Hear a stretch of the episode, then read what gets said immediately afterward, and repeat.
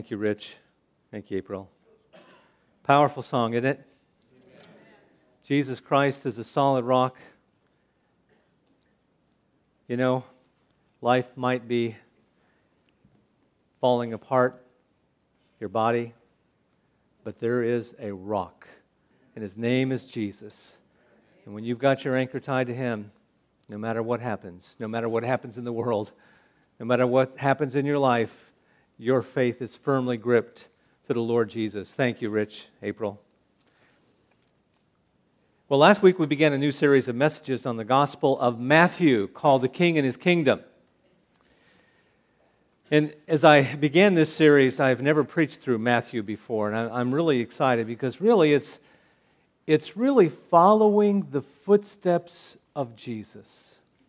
Last week we began when we saw his birth. Now the wise men came.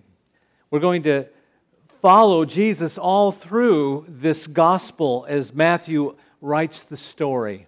We're going to follow him along the rugged roads and dusty trails of Palestine and, and maybe sit on a mountainside listening to him teach the Sermon on the Mount. And then we're going to follow him in hearing some of the crowds and hearing some of the people that rejected him and his conflicts with the religious leaders of the day. We're also going to follow Jesus as many of his encounters are with individual people. We're going to listen as we hear him talking to them about the way of God. And then we'll follow him that dusty road down into Jerusalem where he spent his last week and he went to the cross. He was buried in the tomb and he rose again.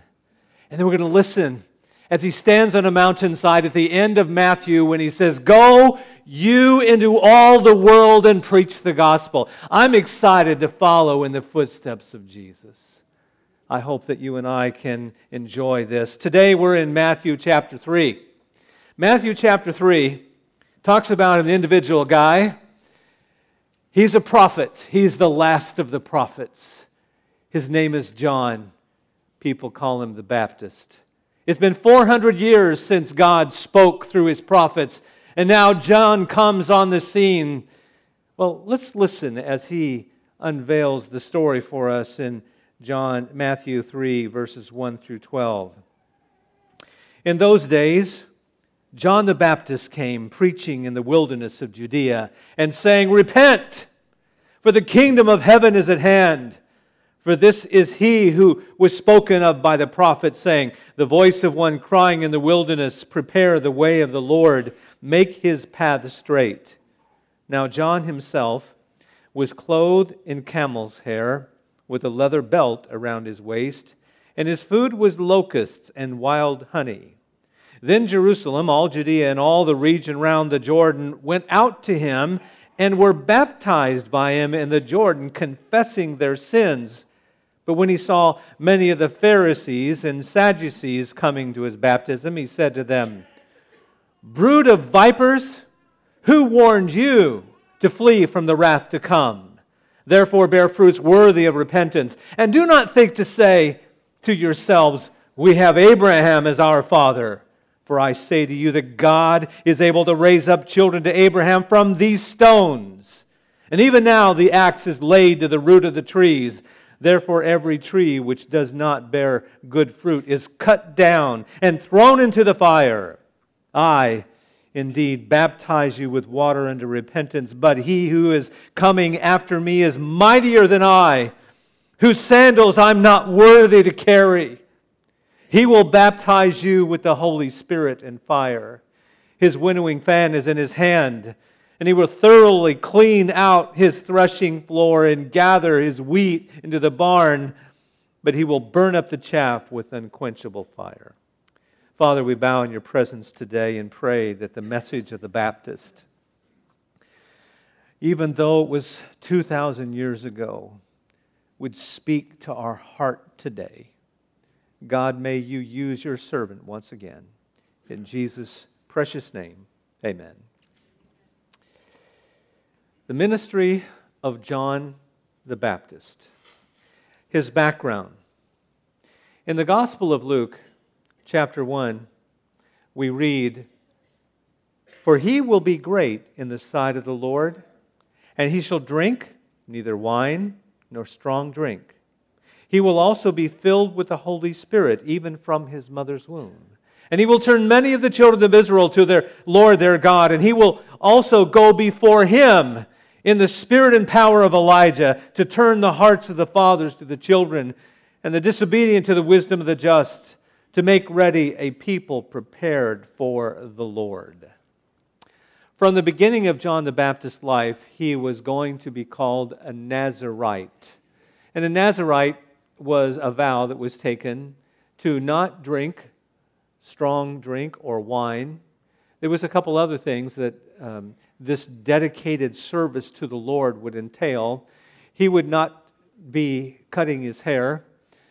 I remember when I was a teenager, I wanted to be a Nazarite, but my dad uh, took, the, took the shears to my head and said, Not, not on my watch. Uh, the other thing about a Nazarite is that uh, he was not supposed to touch a dead body, uh, whether it's animal or a person. But those were just a few of the exclusive things, but mostly they were dedicated as a servant of the Lord. And John the Baptist was, and God had spoke to him that he would be a prophet and a preacher of righteousness. And the area that he preached was the wilderness of Judea. That is from the Sea of Galilee all the way south to the Dead Sea.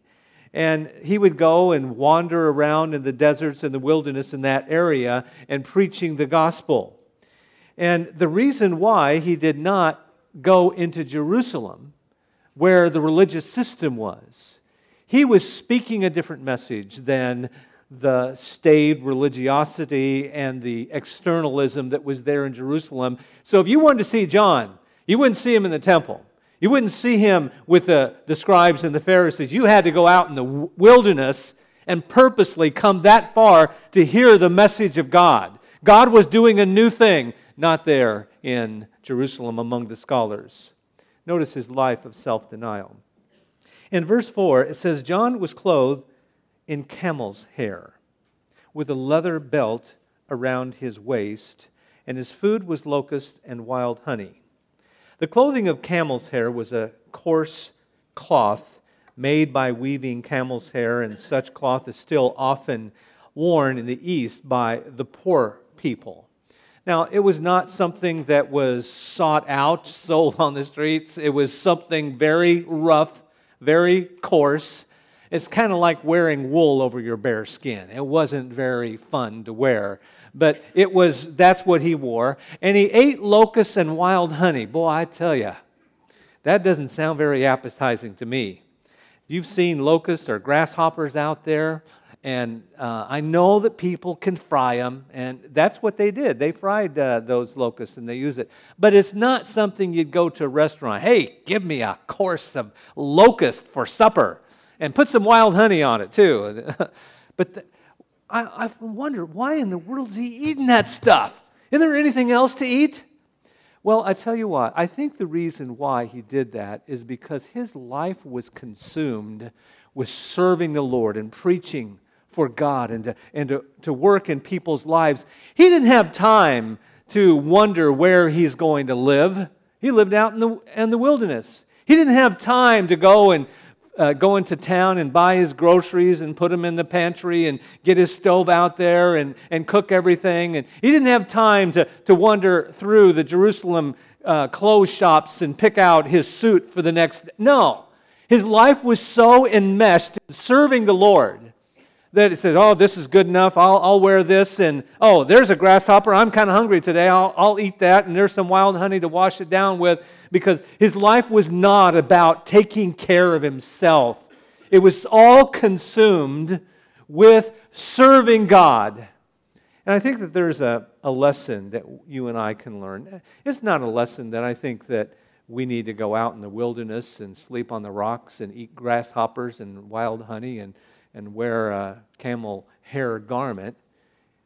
But I do think we need to be less stuck on ourselves I think we need to spend less of our time focused on what are we going to eat? What are we going to wear? What, what are we going to drive? What are we going to do? All of this for ourselves.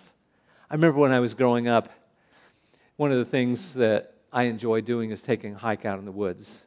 And if you're going to take a hike in the woods, the first thing you got to do, even before you think about getting a pack and sack lunch, is you need to find a stick, long stick.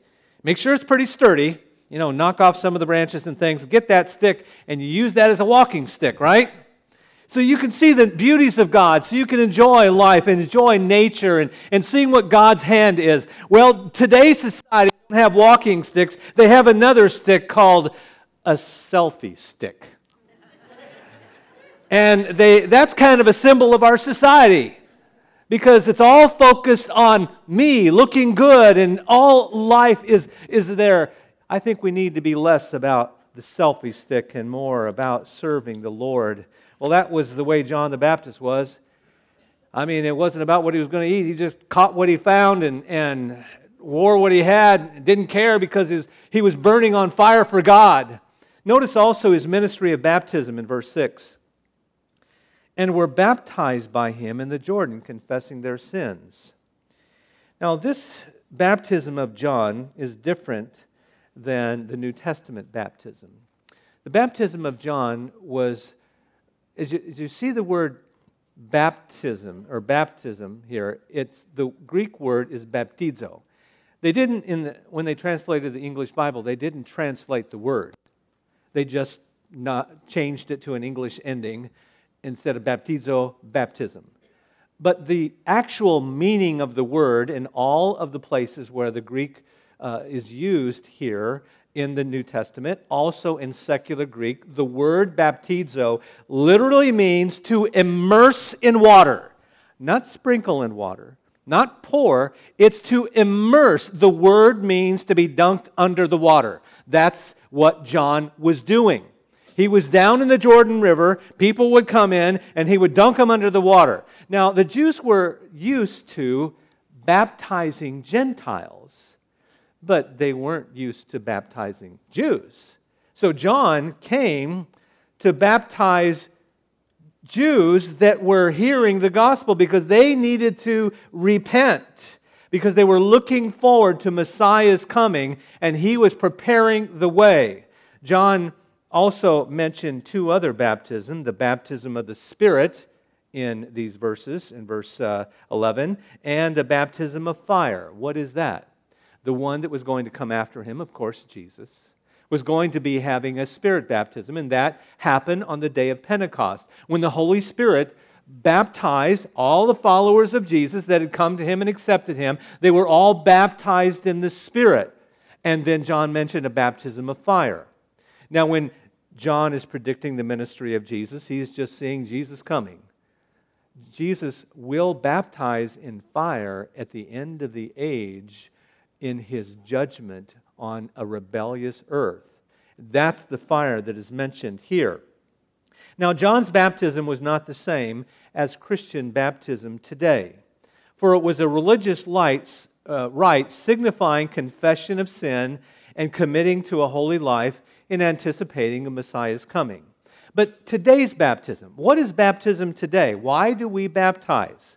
I find that there's three or four basic reasons why we are to baptize. The first reason is because Jesus did himself. He was baptized. I remember in my first ministry when I was a young pastor, there was a, a lady in our uh, church that uh, had some special needs. She had some. She was slow mentally, and she had been saved under the previous pastor's ministry. And she came up to me and said, Pastor, I want to get baptized. And of course, being a young pastor, I was always trying to do everything right. I said, Are you sure you're saved? And are you sure you understand it? So I did a little interview with her, and I said, Nancy, um, why do you want to get baptized? She said this I want to follow in Jesus' footsteps. I've been a pastor in seminary. For, I've never found a better definition of, of why you want to get baptized because Jesus did. He didn't need to. He didn't need to at all. But the Master, our Master, our Savior, was willing to go down into the River Jordan and allow John to baptize him. And if there's no other reason to get baptized, I want to do it because Jesus did it. And that's something. That's the first reason. But it's also an act of obedience. At the end of the, the Gospel of Matthew, we're going to come to the Great Commission. He told his disciples, he told you and I, to go into all the world and preach the gospel baptizing them. That's a great commission. That's a command from Jesus. Not only did he show us himself was willing to get baptized, he told us to get baptized. And then also, it's a picture of what God has done in our heart. It's a picture that we, when we accepted Christ as our Savior, died to sin and were buried and we're risen to walk a new life. Baptism doesn't save you, it just lets everyone else know you are saved. That's what Christian baptism is today. Notice John's godly character.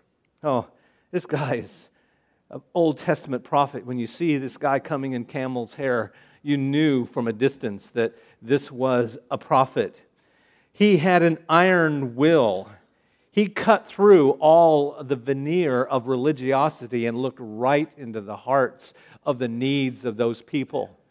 But he had such a godly character from not only his godly upbringing as a Nazarite in his, in his family, but also in his humility. I, we could do a whole study on John the Baptist. As a matter of fact, I did preach a series on that many years ago. And one of the things that I pointed out was his humility. I mean, one time, he had a group of his followers in another gospel, and he was teaching them, and Jesus started coming by. And he looked at his disciples and he pointed to Jesus. Behold, the Lamb of God, which takes away the sin of the world. And then it says, many of those that were following John left him and started following Jesus. And John said, Amen. That's what I'm here for not to attract my attention. He must increase, but I must decrease. What a godly character this guy was. And his greatness was noted by the Lord when Jesus says, Born of women, none like John, greatest of all people born of women. Notice the message of John. In John, uh, Matthew chapter 3, we notice his preaching. What did he preach? First of all, it was his prediction of the coming one. In those days, John the Baptist came preaching in the wilderness of Jesus. And what was he preaching about? He was preaching about the fact that the Messiah, there's one that is coming after me that is going to set up his kingdom. And what he was doing in verse 3, it says, the prophet said, The voice of one crying in the wilderness, Prepare the way of the Lord, make his path straight. The Old Testament prophet said that John was going to be doing that, paving the way for the Messiah. Now, back in uh, Bible time, we didn't have the interstate highway system that we do. Actually, you could probably make more progress uh, back then than you do on the interstates today. Some of you just got off of that holiday traffic. but no, what they would do if a king wanted to go to another town, he would send out a crew to pave the way. And that crew would remove the branches and remove the tree limbs. And if there was a stream there, they would put a little bridge over it, uh, remove uh, the boulders, and straighten out things. Why? So the king could make his way paved straight into that city. Well, that's exactly what John the Baptist was doing. He was working in the hearts of people. He was getting them ready. He was telling them you need to repent, turn from your sins, because Jesus is coming. You need to be ready for him. And that's what John the Baptist was all about paving the way for Messiah and God to work in their hearts. Notice his call for repentance in verse 2 3. Repent, for the kingdom of heaven is at hand.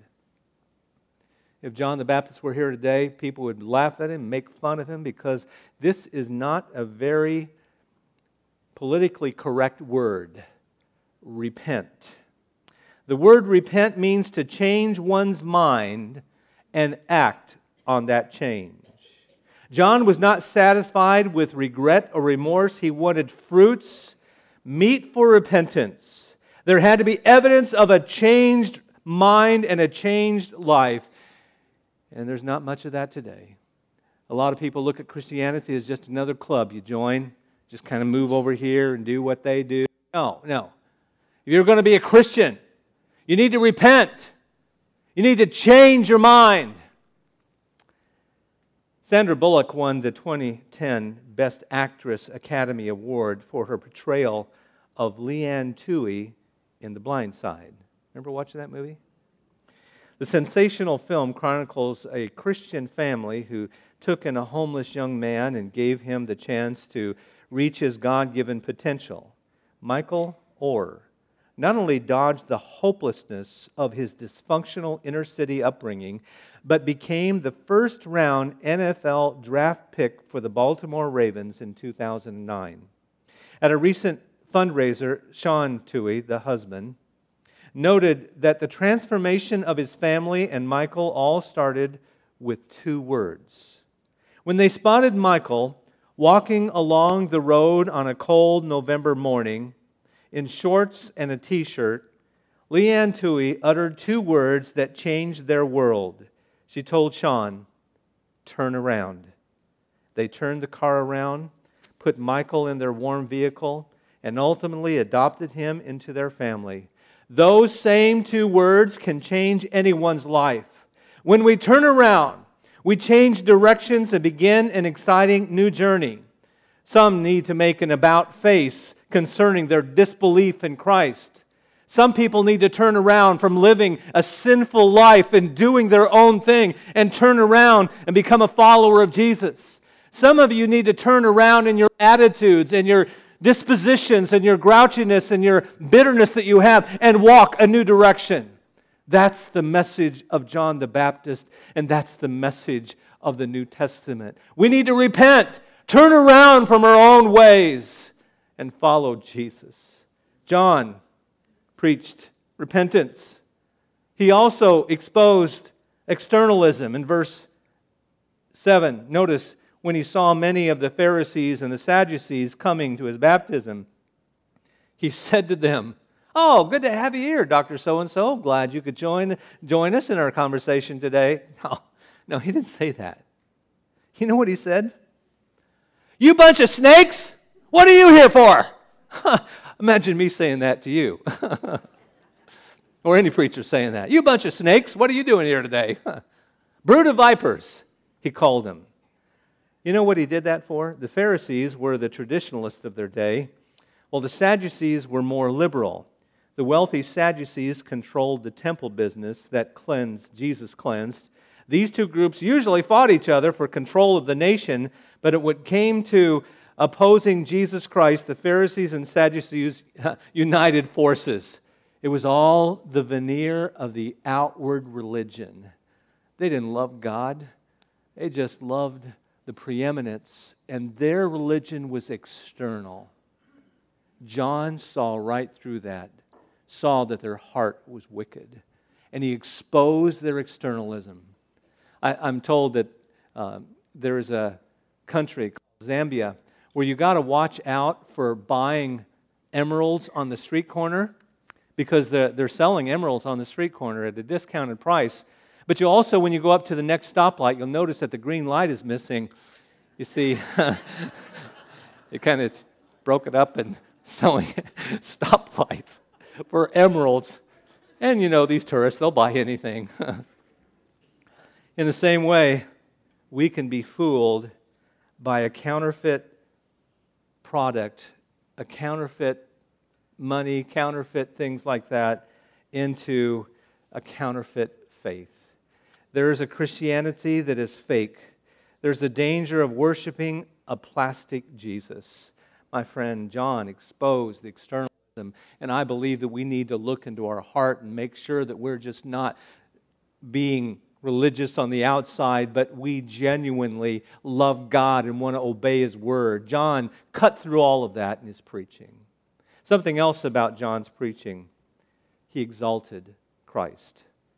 In verse 11, I indeed baptize you with water into repentance, but he is coming after me is mightier than I, whose sandals I am not worthy to carry. John said, He must increase, I must increase. It was all about Jesus. His ministry was there to pave the way. His ministry was to break up the fallow ground of people's hearts, get them to repent. His ministry was to expose the external religion, and he was there simply to brag on Jesus. And my friends, I hope that that is what we do here. Is we exalt Christ in our preaching. We exalt Christ in everything we do. That's what John's preaching was all about. And if we could kind of mimic that, I think that we would okay. Notice the last part of this chapter 3. We talk about the baptism of Jesus here. Then Jesus came from Galilee to John at the Jordan to be baptized by him. And John tried to prevent him, saying, I need to be baptized by you, and you are coming to me? But Jesus answered and said to him, Permit it to be so now for thus it is fitting for us to fulfill all righteousness. Then he allowed him. When he had been baptized, Jesus came up immediately from the water. And behold, the heavens were opened to him, and he saw the Spirit of God descending like a dove and alighting upon him. And suddenly a voice came from heaven saying, This is my beloved Son, in whom I am well pleased. Why was Jesus baptized? he certainly didn't need to repent, did he? He'd never done anything wrong. He didn't need to stop and turn around and go a different direction because he was following the Lord Jesus. He was following his Father's uh, kingdom, he's following God. He didn't need John's baptism. So, why did he say to fulfill all righteousness? The law did not include anything pertaining to baptism and Levitical righteousness, but John's message was a message of repentance. And those experiencing it were looking forward to the coming Messiah who would be righteous and who would bring in righteousness. And the, right, and the Messiah would bring in righteousness for sinners. John was out in the desert, he was baptizing. That's where God was. God was working through John. God was working and bringing about repentance for the Messiah, and Jesus heard about it and says, I'm going to go there where God is. I'm going to go there and I'm going to submit myself to John's baptism. Why? Because these sinners that need to be saved, I'm identifying myself with them. Just as God, the second person, the Son, took on human flesh to identify with us he identified with the people of God by obeying baptism, even though he never needed it. Well, I tell you, that's enough for me right there. Fulfill all righteousness. I see the reluctance of John in verse 14. It says, he, he recognized him. He knew who he was. He knew he was the Messiah. He says, Why are you coming to me? I, I'm the one. I'm a sinner. I need to be baptized by you. He then he did baptize him. And I want you to notice something else in verse 16 and 17, the approval of the Father. When he had been baptized, Jesus came up immediately from the water. And behold, the heavens were opened to him. And he saw the Spirit of God descending like a dove and alighting upon him. Isn't that something? We, we have Jesus going down in the water, being baptized. Folks, if you, if you're going to go down into the water, why, why would you get sprinkled? It, you know, it doesn't make any sense to me. Why not stay on the bank if sprinkling was okay? I mean, no. Jesus went into the water and he was baptized, and then as he come up, the Spirit of God, in a form of a dove, came and rested upon Jesus. So you got God the Son, God the Holy Spirit, and then something else, something else happens in verse 17. And suddenly, a voice came from heaven saying, This is my beloved Son, in whom I'm well pleased. We have the Son of God in the water, we have the Spirit of God resting on him. Then we have God the Father's voice coming down from heaven. At the beginning of Matthew's gospel, when Jesus Christ is coming as the King, John the Baptist is paving the way for him. The Spirit is resting upon him. And then God starts the Gospel of Matthew by calling out from heaven, This is my beloved Son, in whom I am well pleased. God the Father endorses his Son right there. Oh, my friend. With courage and boldness, John bursts on the scene. So what? What can we learn from John's ministry in Matthew chapter 3? I think the first thing is genuine repentance. Folks, I know a lot of people like to come to church because of so many different reasons. You know, you like to be with God's people because they love each other and, and you like the music and things. But are you genuinely born again? Has there been a time in your life when the Spirit of God convicted you of your sinful ways. Says, well, I've never gone out and, and did all these bad and wicked things.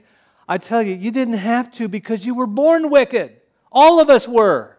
We were doing our own thing, going our own way. And there came a time when we stopped and said, I need to be saved. Have you come to that place in your life where you're willing to do what John told them to stop and turn around and walk a new direction?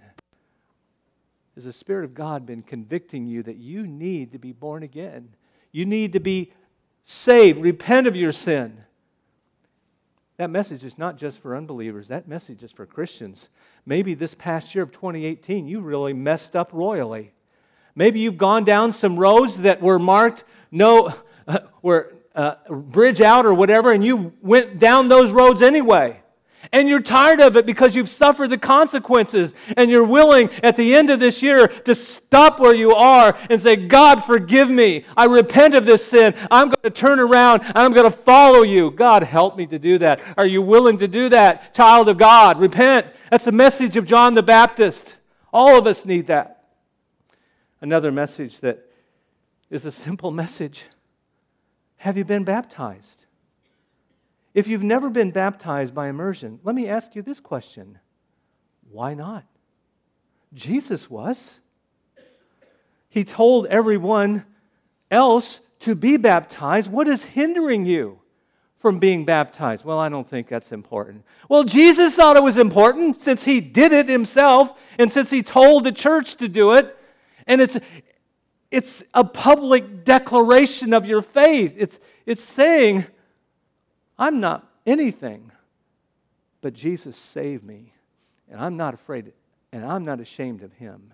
And I'm going to let people know that I accepted Christ. And he wants me to do it, I'll do it. Perhaps we had a lady in the first service that came up to me afterwards, the pastor, I, I've been saved a long time, but I've never been baptized. Perhaps you have been saved a while and you've never followed the Lord in public baptism. Talk to me, please because we're going to warm up the water and maybe you're going to be in it. Third lesson I think we need to learn from John the Baptist the Father exalted his Son, the Spirit exalted his Son, and John the Baptist exalted Jesus. Peace River Baptist Church needs to be known for people who exalt Jesus Christ. His word, His name, His life, His death on the cross, His resurrection should ring from these walls all the time because we are in love with our Savior. Oh, my friend, 2019 is going to be a good year if you follow in the footsteps of Jesus. Let's pray together. Father in heaven, I want to thank you for the, your servant, John who was all about burning himself up for Jesus. And I pray that God, we here at Peace River would be a church that exalts Jesus Christ. And we would be individuals who deny self and follow him in this new year. And God, if If there's a person here that's not saved, I pray that God, you would speak to them by your Holy Spirit, turn them around. A believer here that needs to get some things right, oh God, may, may you work in that heart, oh God, in your timing. Maybe someone needs to be baptized, God. You would speak to them. And Lord, if there's anyone that needs to come forward to express that, the altar's open. We pray in Jesus' precious name. Amen. Let's stand together as we sing this song. If God has spoken to your heart and you need to make a decision, come as we sing. I cast all my cares upon you.